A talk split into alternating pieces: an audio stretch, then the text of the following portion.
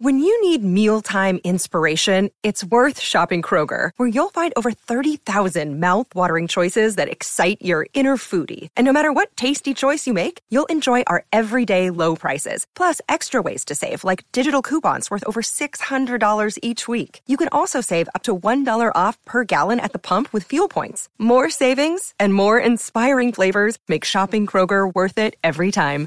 Kroger, fresh for everyone. Fuel restrictions apply. Another day is here, and you're ready for it. What to wear? Check. Breakfast, lunch, and dinner? Check. Planning for what's next and how to save for it? That's where Bank of America can help. For your financial to-dos, Bank of America has experts ready to help get you closer to your goals.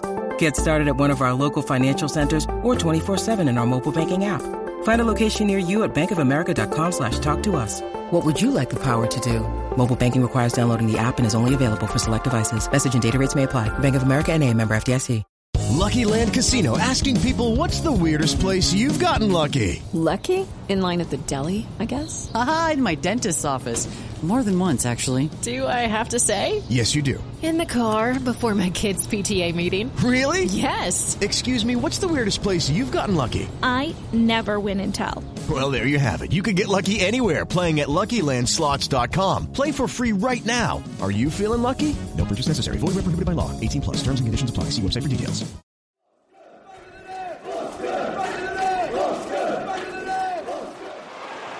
Just dug it out of there in time, but he's given it straight to Sarr. Fizzed across goal. Well controlled and fired in. Abdoulaye Doucouré putting the finishing touch on a move. That was really self-harm by Bournemouth. Travers didn't clear it properly after he was closed down. And Abdoulaye Doucouré fires in and fires Watford into a vital lead.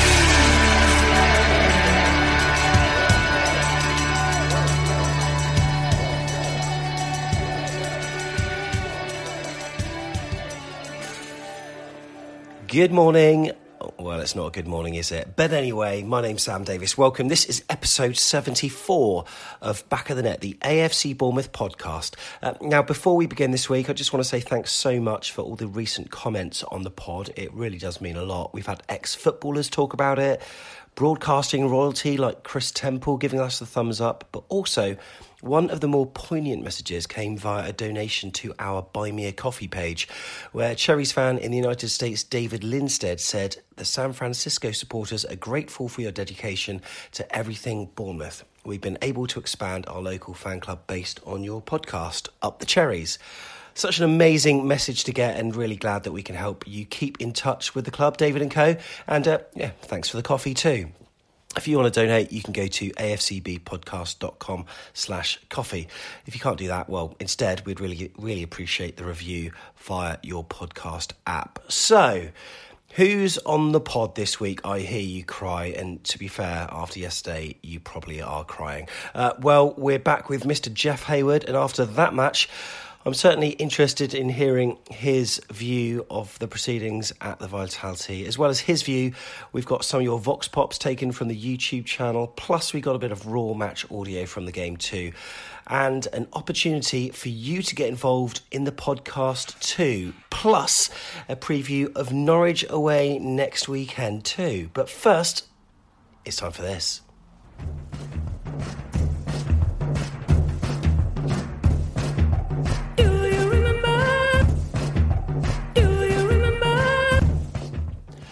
So, before the game at the weekend, the relegation positions in the Premier League were taken up by Norwich, Watford, and Bournemouth. Yeah, the same three teams who got promoted in 2015. Bit bizarre, hey? Uh, this led me to read a few stats about the teams that have been promoted. And did you know that in all but three of the 27 seasons since the Premier League's introduction, at least one newly promoted club has filled one of the three relegation places? However, there was once a season where all three promoted clubs were relegated in the subsequent season after getting promoted. Uh, so, as part of this week's Do You Remember, I want you to tell me what season it was and also which clubs went up and then straight back down. Clue one of them never returned to the top flight. Have a guess. Stay tuned because the answer will be at the end of the show. So, yesterday it was a crunch game at the Vitality, televised live on Sky. And before we take in some of your, let's call them raw and frustrated thoughts on what went on, uh, I also managed to cap- capture some raw audio from the game. So, heads up, I was in the main stand for this one, and I'm proud to say that I left my F bombs somehow at home.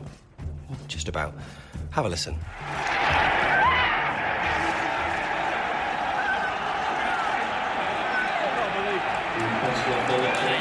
1 0 Watford. Playing out from the back.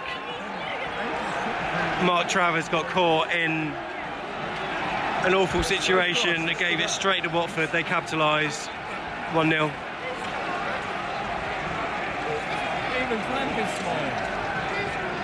Not an ideal time to concede.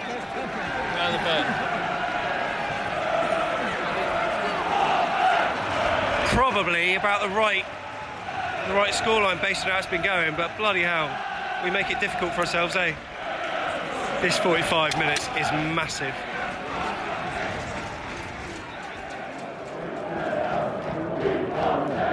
Oh, 2 0. We are shocking. No, no. Oh. oh. I can't, I can't. I can't do this. Bloody awful. Hi, it's uh, Ashley here from the main stand. Um, I think it was Albert Einstein who was credited with the saying that the definition of, ins- of insanity is doing the same thing over and over again but expecting different results. Um, I think that sums us up really this season. What an absolute shambles today was from start to finish. You know, it's all very well wittering on about sticking to our principles, but when there's a basic inability to deliver it over an extended period of time, then things have got to change. The first goal was an absolute classic. You know, we all know what we're trying to do when we try and play out from the back, but it doesn't work. Our players are not good enough to play out of that situation, particularly when you've got somebody in goal who's clearly one footed.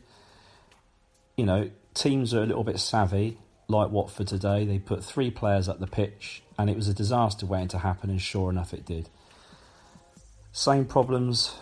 I keep saying it every time. We move the ball too slowly. Uh, we all know where the ball's going to end up, but it takes forever to get there.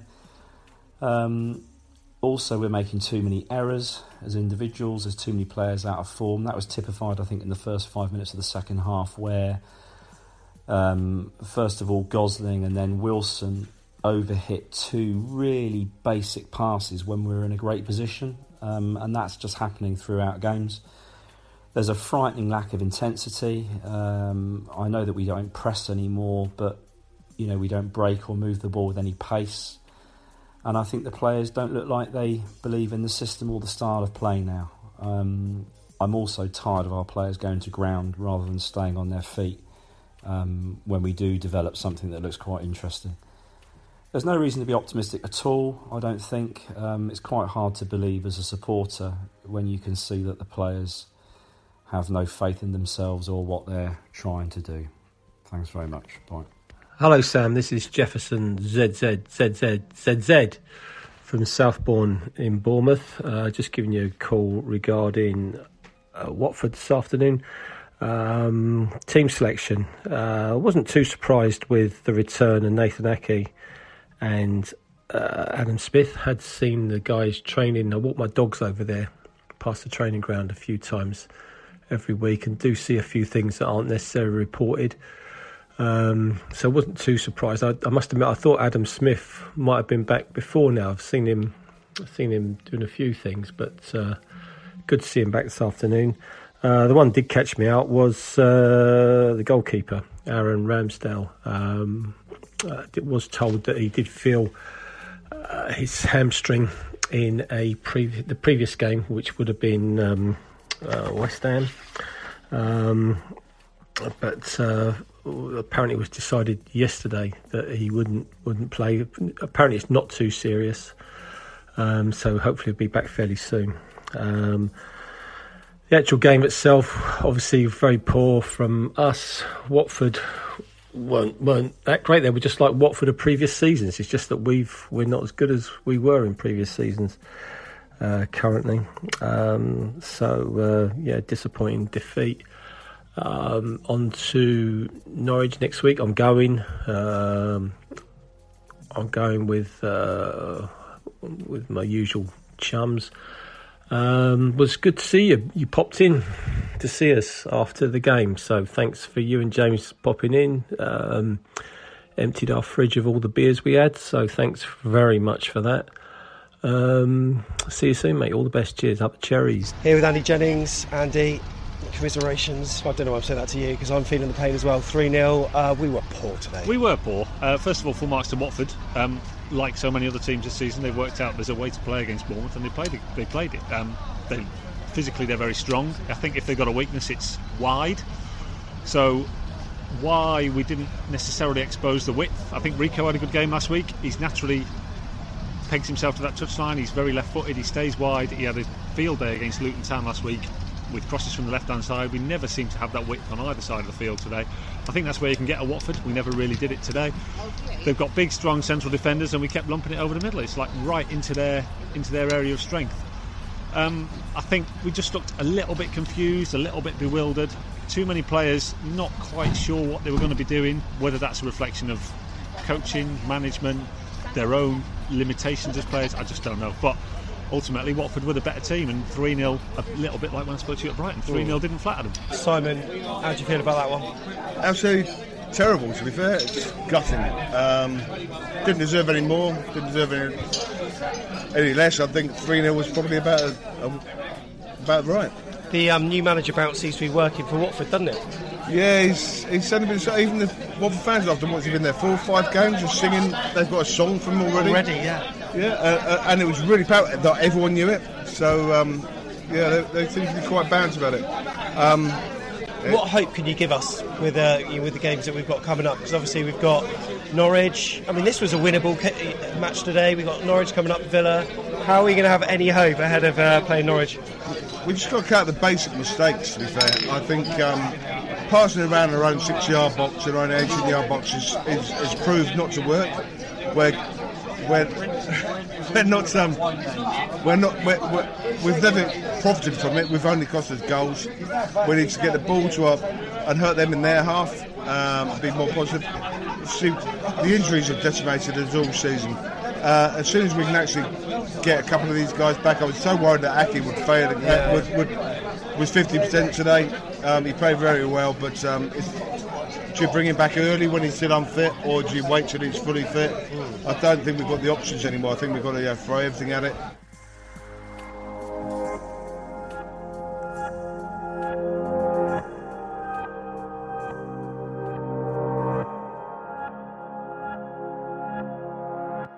So yesterday, AFC Bournemouth entertained Watford at the Vitality Stadium, and it was billed as a relegation six-pointer. It it felt like the hype surrounding this game was something we hadn't experienced in a long, long time. It had the atmosphere of a, of a big, big game, especially at the start. Probably more so for us than Watford, to be fair. Um, Jeff Hayward's with me once again, and Jeff, good to have you back on again. And uh, dare I ask how how your Sunday has been thus far? Abysmal. Oh, terrible! What Terrible. I mean, what a bad performance! It was not. It was not good. You weren't there today, but you were seeing the things that we didn't see. This is obviously a very raw recording. Um, you know, the match has finished only like what two, three hours ago, and uh, haven't had much chance to take in what's going on on Twitter and the media reaction. But what was your view from where you were about things on the pitch? Um, it followed a pattern that's very similar since the Chelsea game um, when we played against Burnley. Uh, Watford did the same. They put a lot of men behind the ball, and we lacked the creative spark to um, to create anything. Um, reminded me of Brighton, where we couldn't pass the ball to each other for long periods, um, and there was no zip or fluidity to the way we were playing. And it reminded me of West Ham, where after the first goal we seemed to pretty much give up, thinking, well, we can't even get one goal, so we may as well just, you know, not bother. Yeah, it was it was really poor. And you know, before the game, we obviously looked at it as a game that was a must-win match in a segment of games that we thought, well, you know, we we have to win these. They are winnable games. We've got Norwich, we've got Aston Villa coming up, and there are other teams as well that are in and around us. Thankfully, Villa are capitulating at the moment at home to Manchester City. Not that match is probably finished by now, actually, but um, yeah, you know, they didn't do too well, but we didn't do too well afterwards. So, one o'clock, teams were announced. Um, some things did surprise me, some things didn't. Nathan Ake, I, I, said in the preview, I'm pretty sure he'll come back. I was chatting to, I think, commercial manager or whatever, Rob, uh, at the game beforehand, and he sort of said, you know, just wait and see. So that to me thought like Ake is a shoe in, which was a good thing after Chris Mepham, of course, or Mepham as you call it, um, wasn't. who knows? Who knows? Um, as he wasn't selected uh, due to obviously having an injury on his knee. He's going to be out for 12 weeks. Um, and it looked like a 4 4 2 lineup, but then you sort of look at it and, you know, Ake was on the left hand side. He played 3 5 2, uh, pretty much, with Frano, Cookie, and Ake on the left. Um, Ake was a sort of left back, left centre half for much of the game, mostly marking the speedy winger uh, that Watford mm. have got. Um, playing just in front of him was uh, uh, Fraser, and then uh, Adam Smith was pushing forward on the right. Um, didn't work. No, and... I mean, like it's quite interesting you say that because the way it, it, transpired to me. Now, I was in the main stand for today's game, and it, it, it is a different angle, so you don't really get to see the formations as well as what you do when you're behind the goal in the north stand. But I thought originally it was a 4-4-2 uh, with Ake on the left and then with Frano and Cook in the middle and then with Smith on the right. But as you say, it transpires. It was you know slightly different. Um, and there were a few players that were in there that were maybe unexpected. You know, not least Aaron Ramsdale was out and Travers was in as well. Which was a surprise. Uh, Ramsdale picked up a, a hammy, our favourite injury of the moment. Yeah, of course. Um, yesterday, oh sorry, Friday, uh, I think it was in training. Um, but that was a surprise. Um, when you looked at the bench, you thought, hang on a minute, Stanislas isn't there. So mm. um, I think he'd been providing a bit of zip, albeit rusty zip. Uh, that's mm. an interesting way of putting it. Rusty um, zip. But it, he wasn't even in the squad, so maybe he's picked up an injury as well, because I think he deserved to be at least on the bench. Um, and he was playing Solanke up front again with Wilson. So, mm. um, hmm.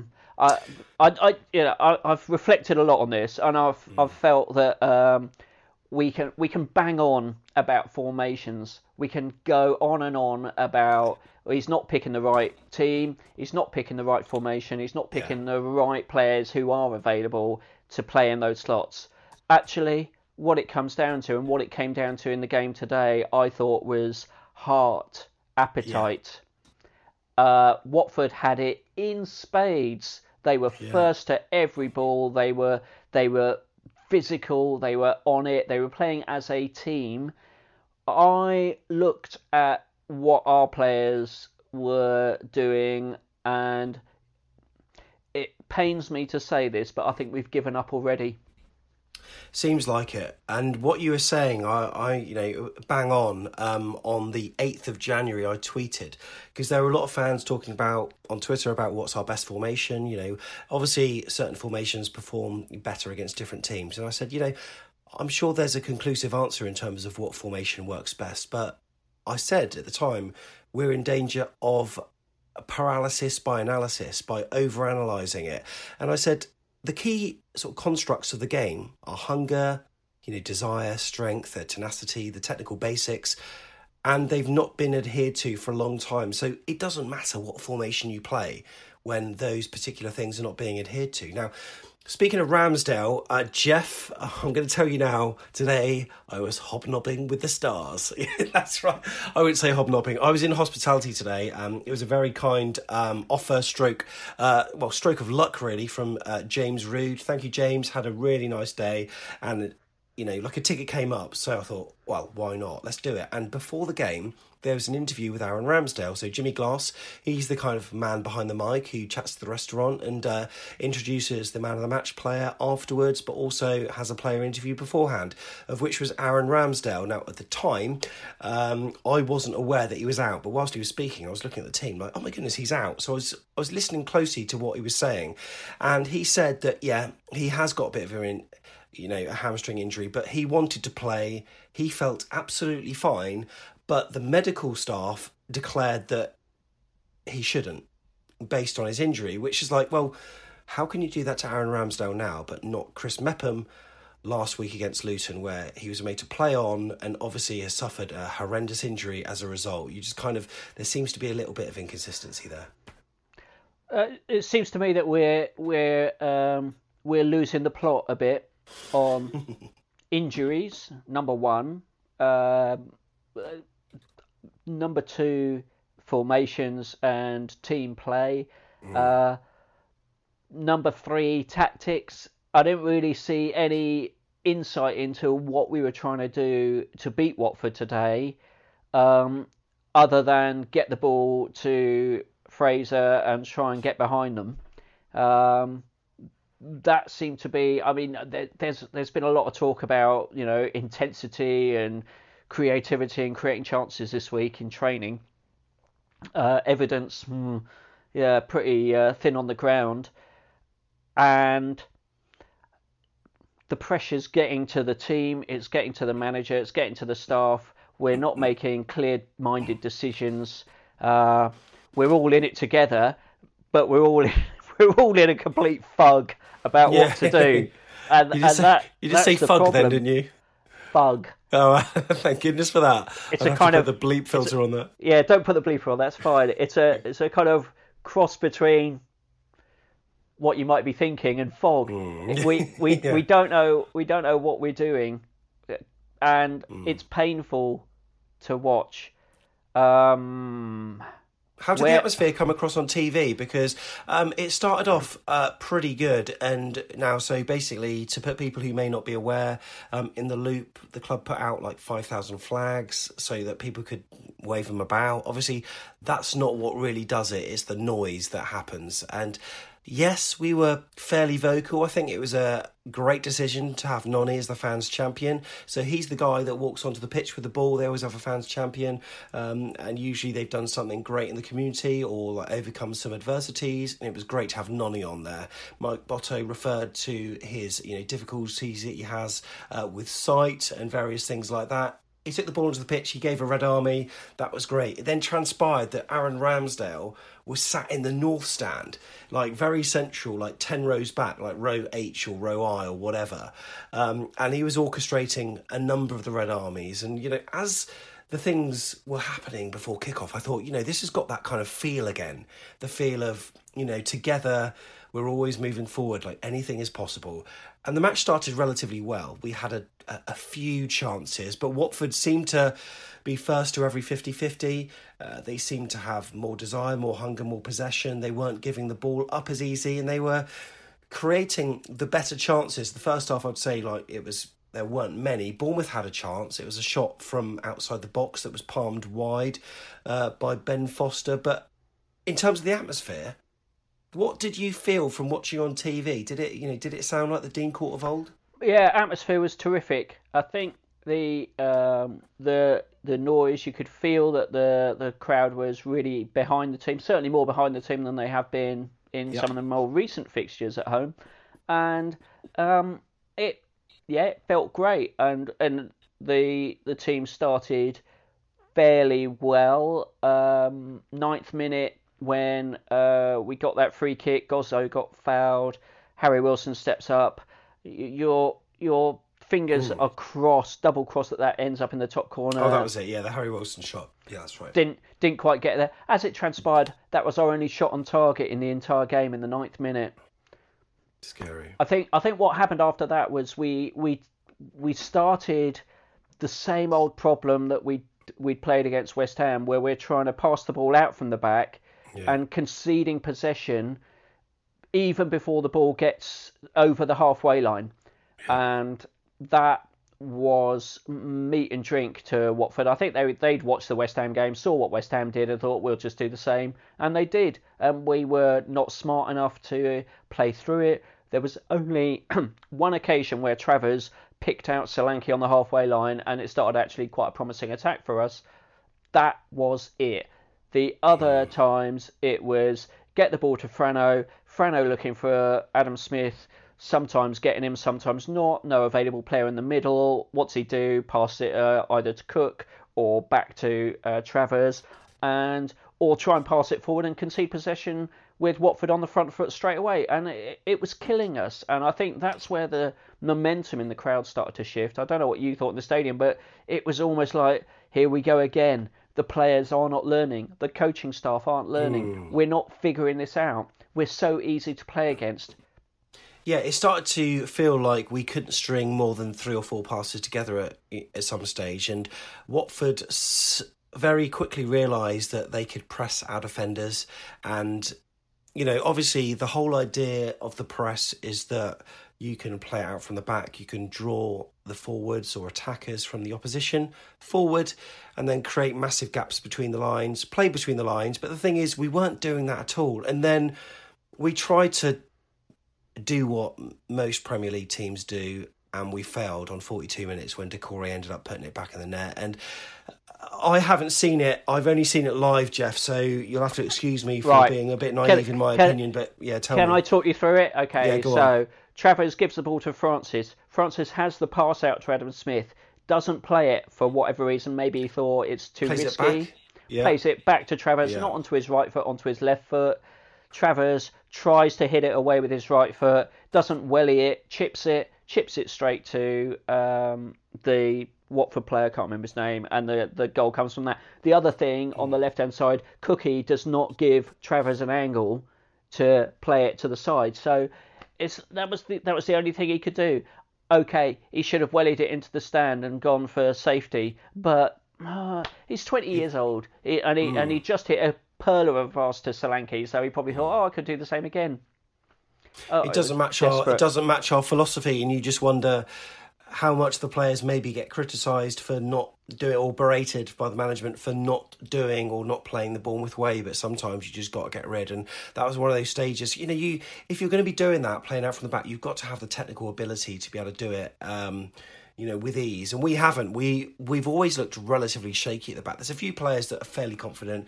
Uh, you know, Nathan Ake is the most confident centre back, and then Steve Cook, I'd say, you know, after him. But other than that, um, you know, Francis has sort of lost his edge somewhat, and shouldn't have been putting Travers back in that position. And he could argue that yeah, maybe Travers could have got rid of it, etc. But it it just seemed like we we cause our own problems. It wasn't a goal that Watford. Um, I would say deserved at the time. I mean, yes, they they had the bulk of possession and they were probably the better side. But you know, was it a sort of one 0 scoreline? No, it wasn't. It would have been more than okay if it was nil nil. But then they got that goal, but we completely gifted it to them, and it just seems to be time and time again. This kind of thing seems to be happening, where we're almost digging our own grave and you know almost paving our own path to the championship. Yeah, the the, the defence seems to have lost its confidence. I, I, I just, I just think we've lost our uh, sense of shape. Again, if you're going to play Ake, play him as a centre half. Don't, yeah. don't play him out on the left like that. And well, surely we, I mean, we learned that at Leicester. Was it Leicester that he played on the left, or I can't remember the game earlier in the season, but he played on the left. It didn't work, did it? No, and and we go back to that, and I don't understand it. You've got Rico on the bench. If Rico's fit, play. Rico play Cook, play Ake, play Francis or Smith. Don't play both of them. It doesn't and make sense. Yeah. That that I think fundamentally with a with a new goalkeeper playing as well, it destabilised the team. That shape. Mm. It, it they're not comfortable with it. It was a must-win game. You know the players are too hot and bothered about what we meant to be doing, what position we meant to be playing, rather than actually feeling comfortable. Um, I thought Lerma looked injured to me. He went off early. Yeah. He didn't look. He didn't look hundred percent. Um, he, he was okay. Um, I thought that Harry Wilson did some promising things, but he goes over too easy. Yeah. He's not experienced enough at winning fouls. And the Yeah. number of times we lost possession where he fell over, doesn't get a foul, and they play on and break on us. I lost count during the game today. I'm finding we look for the fouls way too much, and we're almost expecting them. And there are times where Harry Wilson, Adam Smith is is probably uh, you know public enemy number one in terms of this department. Having that sort of almost, you know, what I'm going to do first is try to go down rather than you know penetrate forward up the pitch. It's like, well, you know, if I get a bit of contact, I'll go down, and it seems to be that's almost the in the forefront of their minds. Mm. And I thought that you know, like you mentioned, Lerma, yeah, I think that he he looked like he was carrying an injury, wasn't very effective. I I feel sorry for players like Andrew Surman, really, who who you know he's not brilliant, but he's an amazing defensive anchor. He's that kind of CDM figure, like central defensive midfielder that can run things. And like Neil Dawson said on last week's pod, when he gets the ball, he plays it out at pace, which is one thing we always seem to be lacking in, in the middle of the park. It's this kind of like, you know, tiki taka style of football, but it doesn't really get you anywhere because by the time you've done all that, Watford have reset and their shape is there ready to defend. Whereas Andrew Surman playing it very quickly out to the wings in front of the wingers so they could run onto it, not have to come back and collect it. Um, and I, you know, like I feel sorry for players like that. And, you know, I'll come on to substitutions like Sam Surridge later. Great for him, but, you know, that's how much of a situation that we're in that we're bringing on youth team players basically at the end um, in order to try to sort of try to salvage some kind of point from it. But there were many players who were not at the races. I thought um, Frano. I thought we you know made a number of bloopers. Harry Wilson went down too easy. Uh, what your opinions of Dan Gosling in the first half? Uh, invisible uh, is is he carrying an injury as well? Don't know. Just seems like it. Just off the pace. And where um, where was Solanke today? I thought the first five minutes he did okay, or first five or ten, he he did okay. But I was I was sat next to this James lad, as I said earlier on, James Rude. Hello if you're listening or watching on YouTube, of course. And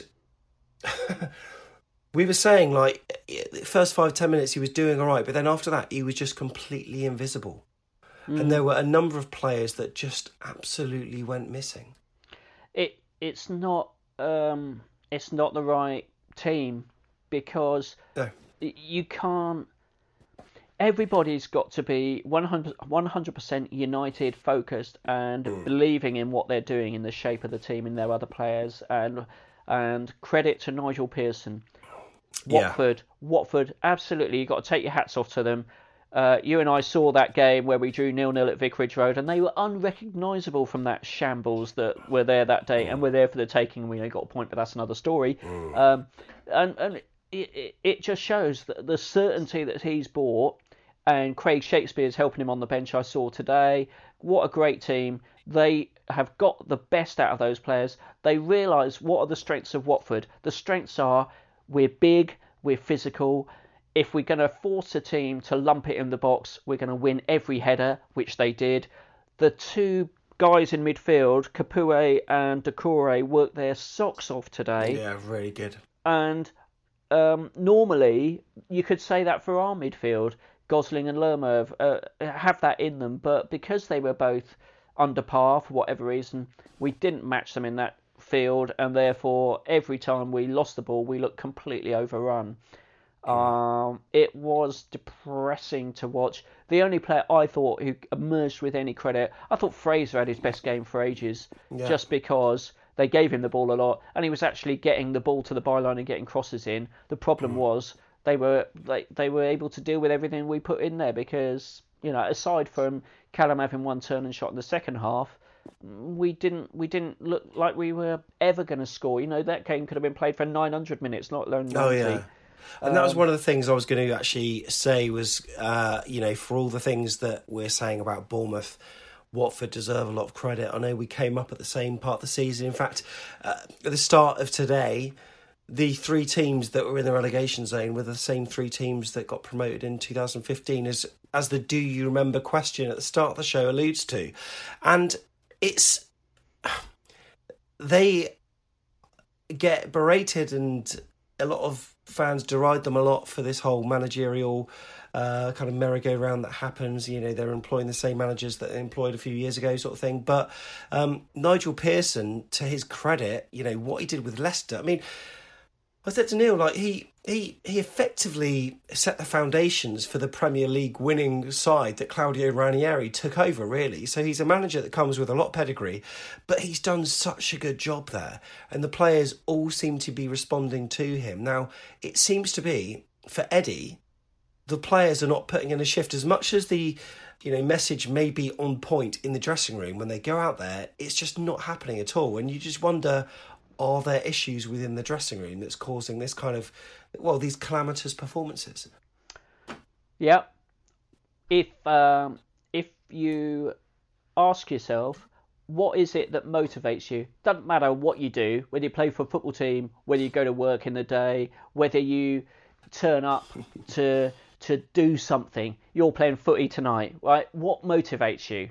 There are two, I'll tell you what. I Don't know how I'm going to manage it, but I'll, I'll give it a go. Ten chew balls later, but yeah, it'll be fine. I, I think there are two key things. Number one is fear, and you get some managers who work like that. Number two is enjoyment, right? Mm. None of those players look like they're enjoying being out on that pitch. None of them. Mm. I, will tell you. Uh, I'll tell you a brief story. I played Sunday football for many a year for a team called uh, Locomotive T and D, and it was formed of a bunch of AFC Bournemouth fans. Sean Barker, who's always been on the podcast since you know year dot or whatever, um, he was a, a, big part of that. But um, Rob Frank, who's currently in Sydney, he he was the one that sort of created it. And the T and D stood for touch and dive, which was basically what Steve Robinson did, because um, he he always liked to go over quite easy. So we called ourselves uh, Locomotive T and D. We weren't allowed, of course, uh, call ourselves t- uh, touch and dive because the BFA didn't really allow it, and um, it you know it it morphed into a team called Ferndown Locomotive. And one of the games that I played, I was a striker, and my left foot was killing me. I don't know what I did. It got stamped on, it got hurt, and it felt as though my you know foot was going to fall in half. It just felt absolutely awful. And my manager at the time, Paul Phillips, if you're listening, I'm going to send you this clip. Hello, how are you? At half time, he berated me and he was like, Sam, you're playing absolutely dog. You're terrible. And I said, mate, like I'm in pain. I can't go on for too much longer. He said, I'm to give you 10 minutes, but after that, you're off. And he absolutely ripped into me, right? For that 10, for, uh, for that next 10 minutes, I played out of my skin and scored a worldie from outside the box with my left foot. Not even my stronger foot. I, I, would say I'm quite ambidextrous with the feet or whatever, but it was a left foot shot into the top left hand corner, scored a goal. And he obviously, you know, got what he wanted out of me. But then after that, I said, mate, my foot does actually kill. And he did sub me off anyway, but at least I scored the goal.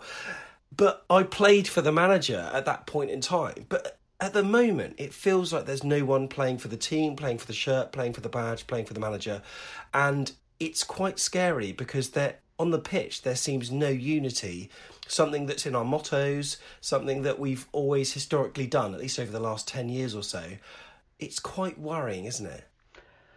It seems to me that they don't believe in it anymore. They don't believe in Eddie. 100%. And uh, they're. Uh, they're not really they're not really up for it. Uh, they are they're there, they're earning a salary, but we're going to be doing something else soon uh, because we, we don't need to take any notice of the manager. You know, we we we're we're bored. We've had enough. I mean, if you it, it, and and it it hurts me to say that because at the start of the season we had so much optimism. We had so much so much excitement at this squad of players that mm. this hmm. was the best, deepest squad of players we've ever had, and um, I just cannot see us getting out of this. Here I am going to no. say it. We're we're nailed on relegation. We are the yeah. worst team playing football aside from yeah, Burnley. Aside from yeah. Burnley, but they at least they've got a way to win, and we haven't at the moment. Yeah, I agree. And at half time, 1 0, and a lot of people on Twitter, Facebook, whatever, were saying, you know, this is the most important 45 minutes in our season. But didn't look like it, did it? The way we uh, you turned up, it it did not look good. And before too long, well, you know, I say before too long, it was 2 0 after 65 minutes. And our nemesis, Troy Deeney, um, it was, it seemed like a, depend, a defensive calamity. I'm not It sure was. how you saw it, Yeah, but yeah. um, it, it, it fell to him and he netted it, uh, first time strike into the corner of the net. And at that point, 65 minutes gone, I'm thinking there there is no way back. There's, I mean, I was thinking, right, you know, we need to score three now, but time like ebbed on, and it just wasn't happening. Uh, there was there was nothing. There was uh, there were two substitutions that got made. Um, Yep. So Billing and Lewis Cook came on for uh, Lerma and for Gosling. Uh, Very interesting to completely change the centre of midfield. I've not known that before, where he just makes a complete change. Where's the continuity? well, uh, Well, I mean, you know, not that it matters because we were poor, so maybe that's what he was thinking. But to me, it just seems like okay, now you're you've got a completely different core. Just seems an odd thing to do. yeah, and and it it speaks about Eddie really not knowing what to do. Um, how many times have we talked about we don't have a clue when a team plays uh, a deep sort of low low defense against us? We, we just don't know what Oh, to do. How many times? spoken about it so many times. If I if I was an opposition coach, I would think just play like West Ham and Watford have played. Just sit deep, hit us on the break, or and press us when we have a goal kick, and you'll get a you'll get a chance and you'll score. Yeah. And and and it's so heartbreaking to say that Mm. because you can look at us and think we ought to have lots of really good attacking options with the players we've got, with the the the qualities. You know, we've got several internationals in that team, and they can't pass the ball to each other. We have no creativity. Lewis Cook looks sort of creative. You know, he's playing, attempting to play direct through balls, um, but the touch was off. The the link play was off. And tell me, Sam, where are the goals going to come from? Mm, well, yeah, I remember seeing your your text at full time, and it it completely worries me.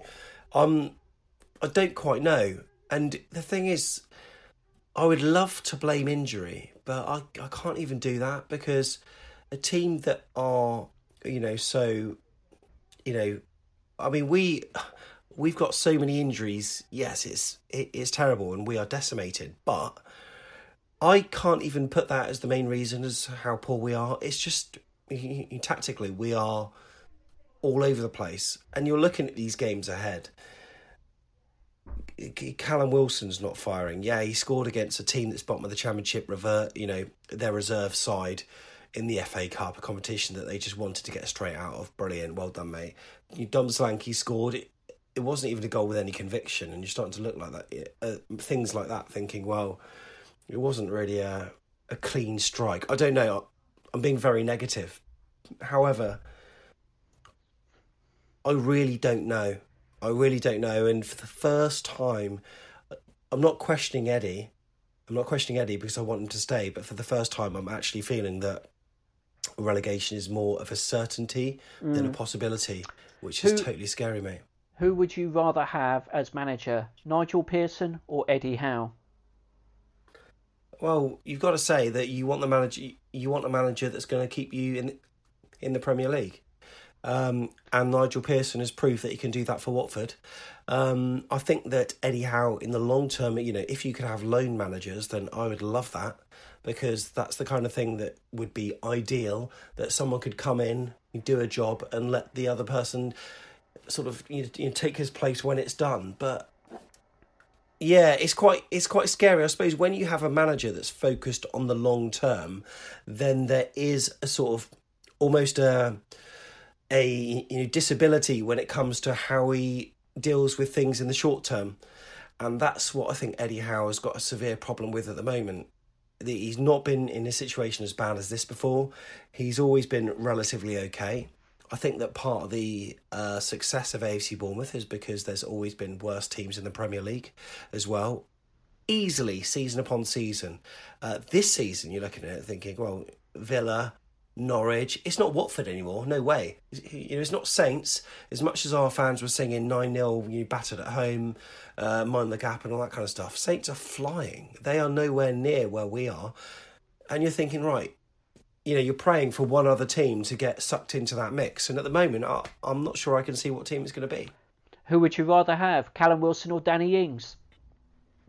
Oh, Danny Ings, Danny Ings, hundred percent. And if I was if I was Gareth Southgate, you've got to play the player that's in form. Yeah. Um, Callum Wilson is has not been firing at all, and yet he's not got the same supply line. Uh, I've got to say, like when you look at it, when you look at our midfield, it's hugely changed. It's hugely changed since what we had a couple of seasons ago. We got Harry Wilson, we got Philip Billing. Um, early early on the season, we had Arnaud Danjuma. We had a lot of these players. Um, even for, you know on the wings, Stacey, uh, Rico, who are our sort of you know attacking fullbacks or wingbacks, and they've had to get used to a system that Eddie Howe has tried to instill in a very quick time. They've not been phased in a lot of Premier League clubs seem to like phase in players over three or four seasons, and you know, ideally, I think that's what Eddie Howe wanted, but I think he was forced into doing it very quickly. So you've had all these players trying to get um, gelling within what three or four months, and it and it just hasn't happened. And that supply line to Callum has not been there. Ryan Fraser was one of the players that was always, always feeding Callum, hasn't been. However, the player in himself, you can tell even today, Jeff, like the touches that Callum Wilson had. They're just bouncing off him, and he's trying to play these like flicks around the corner of defenders, and they're going straight to a Watford player. And mm.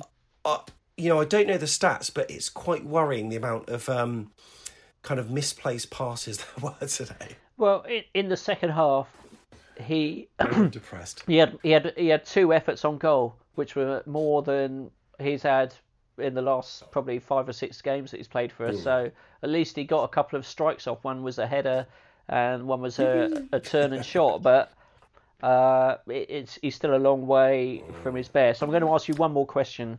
Go right? on, go on. Okay, Norwich away. Uh, is it Brighton at home next after that? Uh, I'll have to check. Yeah, I think, is it Villa I, or Brighton? I, I, I can't I remember. it's Norwich, then Brighton, then uh, I think it's Burnley and Villa. Those are the four teams, right? Four games. How many points do you reckon we're going to get? Oh, Jeff, don't do this to me, right? I'm going to look at the Bournemouth fixtures now on the BBC website as I speak, just to confirm which matches that we've got coming up. So in January, yeah, we've got Norwich on the 18th, Brighton Hove Albion at home under the lights on the 21st. We've got the FA Cup interlude with Arsenal, of course, but we're going to forget that for now. Um, and then after that in February, yeah, we've got I mean, Aston Villa at home, Sheffield United away, uh, Burnley away, um, and then we come to like yeah, Chelsea. But you know, there's so, you know, there's a month or so of of big games there. Those five games. Yeah. Um, We've got what, to get ten points. What do you reckon? Ten points. Uh, honestly, if we get two at the moment, I think that would be a result playing the way we're playing. I mm. just feel so depressed about it after today. You know what? It's um, it's it's not a surprise to hear you say that. What was was and wasn't a surprise was that obviously when I go down and do the interviews for the YouTube channel, um, I sort of try to you know sort of get in a position in the ground where I can you know literally hot foot it out to the usual position that we're in, and I did so at two 0 and then first lad I interviewed, little Tom, bless him. He's he's a little. I, I, don't know how old he is. He's like seven or eight or something. Maybe his mum can uh, let us know how old he is because he's a, he's a little legend. Fair play to him. He's been on the channel before. Um, he's so he's so small that I was like, oh my god, you know, do I kneel? Do I kneel here or do I just crouch down? But anyway, I chat to him and he said, yeah, Watford three 0 and I thought to myself. Well, was it really 3 0? Have I actually mm. missed a goal at the end there? Um, and yeah, as it transpires, I did. Could, you know, like as I haven't seen it, Jeff, can you talk me through what on earth happened for the uh, for the third goal for Watford? Uh, so they um, ball breaks into our half, and uh, Frano is sort of out of position, but heads the ball direct to their uh, winger, who, which is a really good assist to their attack actually. and they break forward, uh, ball goes into the box. I think it gets blocked and then it falls uh, to Pereyra, who does a really good volley. You know, you sort of bit like the second goal in a way, where you thought, where are the people throwing their bodies on the line to get in front of that? And where there should have been two, there was only one, and it, it was good finish. So, yeah, another one where we were quite helpful. They caught us a bit on the break again. Um, but honestly, the players, the players, the heads had gone way before that. We the the heads went after that first goal. At nil nil, we were still in that game, but after we conceded, we were most definitely dead and buried, which is really worrying. Hi, this is Gary Chapman, the bloke who stands in the back of the North Stand shouting, Up the cherries! You're listening to Back of the Net.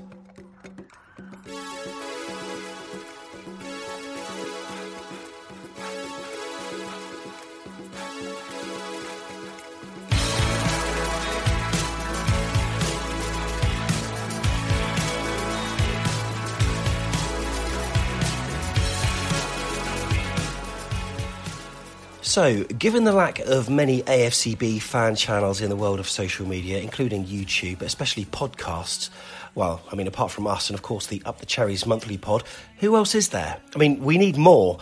Anyway, as a result, myself and Jeff often get asked to do a bit of media stuff, whether it's interviews or brief recorded submissions. Uh, we were asked to do a, a, weekly slot for a dedicated AFCB fan show on a national sports station, but we just weren't able to commit. Um, really pleased to hear the excellent Alex Deutscher did an amazing job on that, and judging by the first airing, hopefully many more, Alex. Um, we also do a bit of talk sport.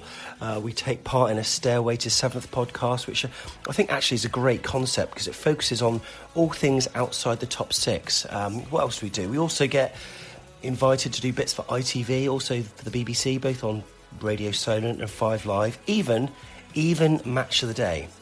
Um, in fact, speaking of Five Live, though, on Friday we were asked to have a head to head with a Watford fan on the Robbie Savage breakfast show, the Premier League breakfast show. But um, we actually passed the baton to the excellent Ollie May, who, in fact, I met earlier that day whilst we were doing some TV stuff for the Premier League preview show. And um, yeah, it was, um, it was a really good show to be involved in. And of course, added to this are a host of other recordings and videos for opposition channels and pods that we're doing, uh, which not only helps them out, but also uh, helps build a bit of traction with the YouTube channel too. So we were wondering, we were just wondering if anyone would be happy to represent Back of the Net or, or themselves if they don't feel comfortable with representing us. Uh, let us know because we get asked all the time, and well, to be honest, we're, we're sort of feeling the strain a little bit. I've got a full time job, so's Jeff, and it's always a bit of a juggle when doing this kind of stuff. Um, at the very start of being back on Back of the Net, myself and Jeff agreed that the podcast should be a collaborative effort. And now that we've sort of gained a little bit of stability as a podcast after our hiatus, let's call it.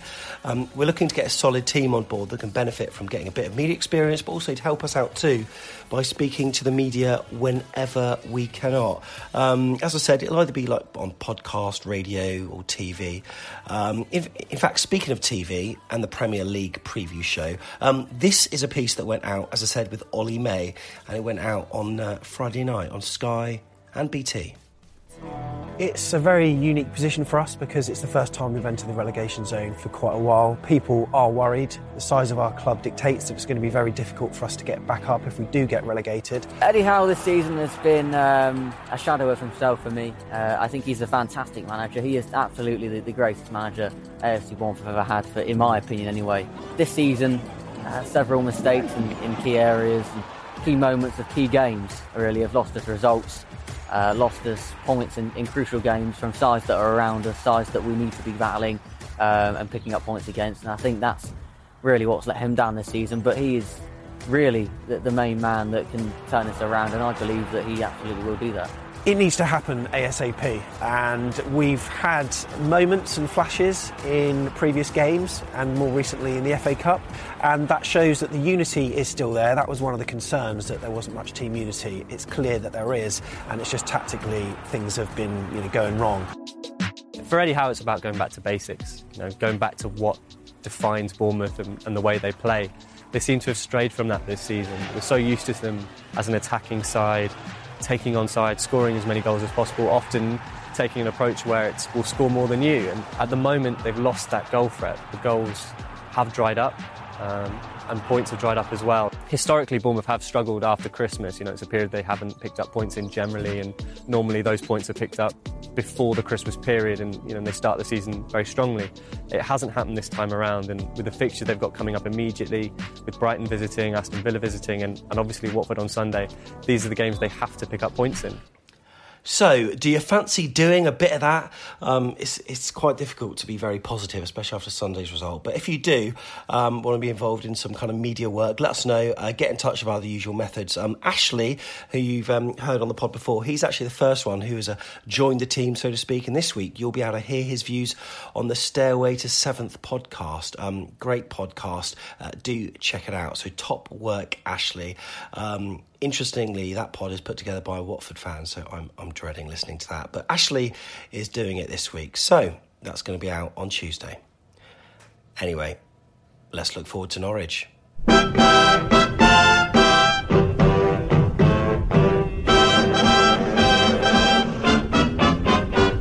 the football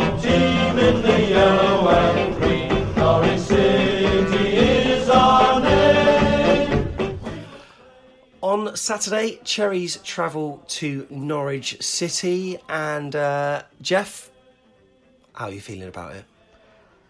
If I'm a Norwich fan, I'm can't wait.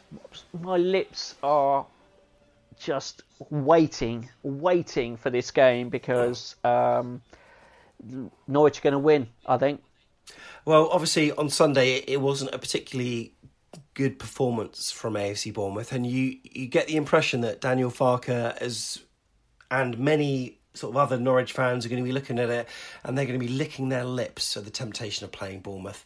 Um, Watford, you know, one of the teams that are destined for relegation, what, three, four weeks ago, uh, go and pummel us 3 0. Um, can you give us any hope ahead of the fixture? And please don't reference that Chelsea game. They uh, they got hammered yesterday, four 0 by Manchester United, um, a mediocre Manchester United. So they're still a bit fragile at the back.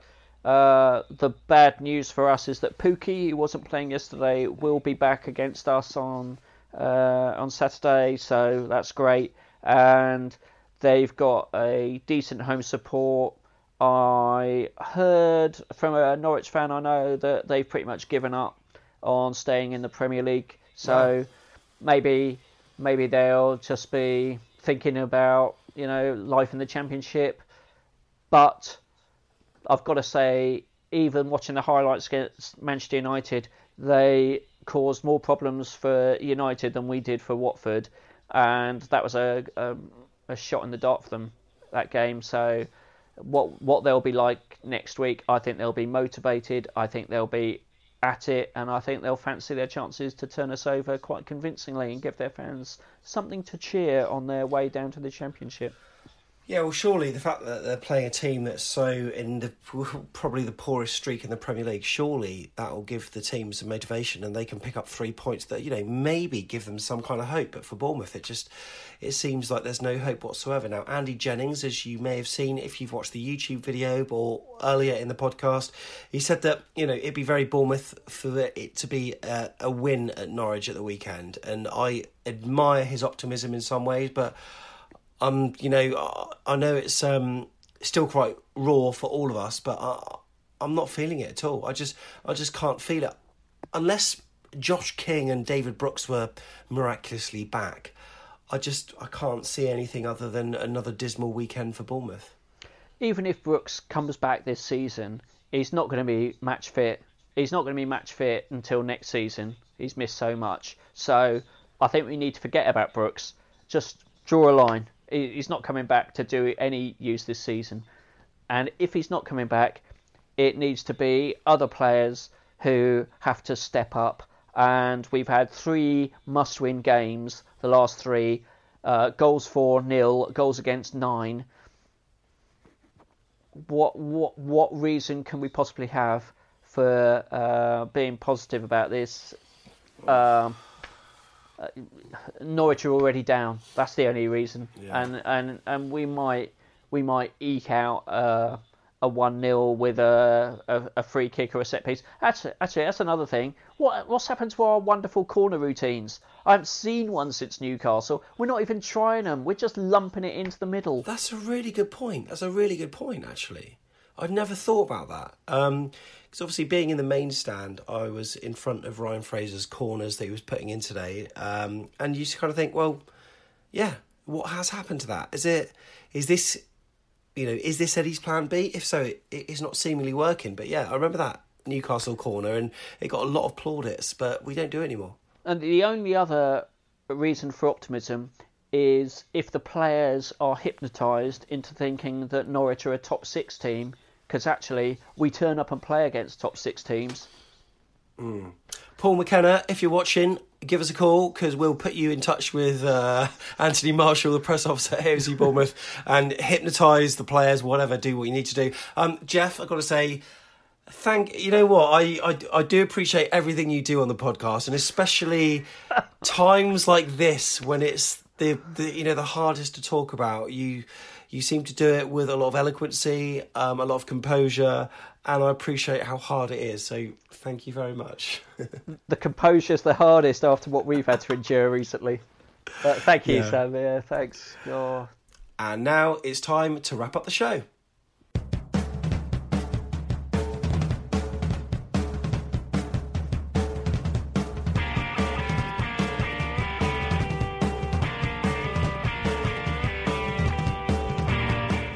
Oh, there we go. So thank you once again for sitting through or driving through or just are you on the train? I don't know where you are. Maybe you're in bed and can't face the world. Don't blame you. Thanks for listening to another podcast. Um, again, we want to say thanks for everyone who's got in touch. And remember, if you're able to help us out by sharing it, by spreading the word, uh, of AFC Bournemouth with even the person who sat right next to you, then we would really appreciate it. Um, funnily enough, um, earlier on on the podcast, you'll have heard Andy Jennings.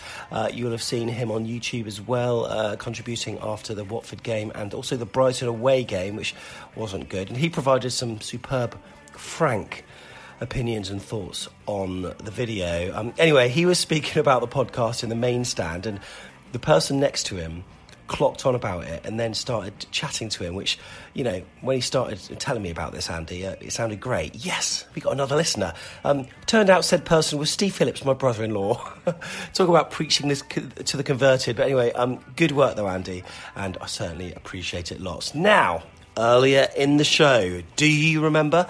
Um, earlier I asked you about the season where all three promoted clubs to the Premier League were relegated in the subsequent season. Well, it was the 1997 98 season, and the clubs were, drumroll please, Bolton Wanderers, Barnsley, who never returned, and Crystal Palace, all relegated. Well done if you got those right.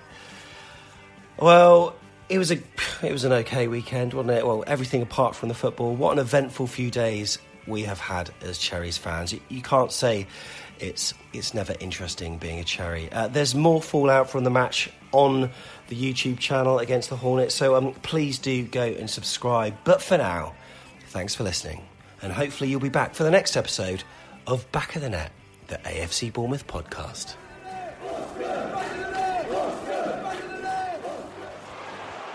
Dug it out of there in time, but he's given it straight to Sarr.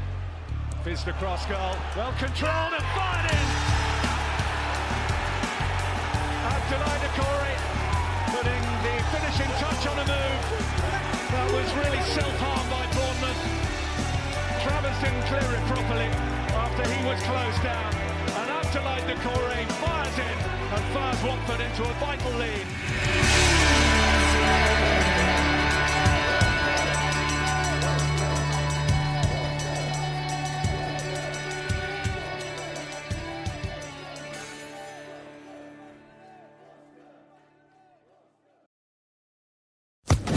Social Podcast Network.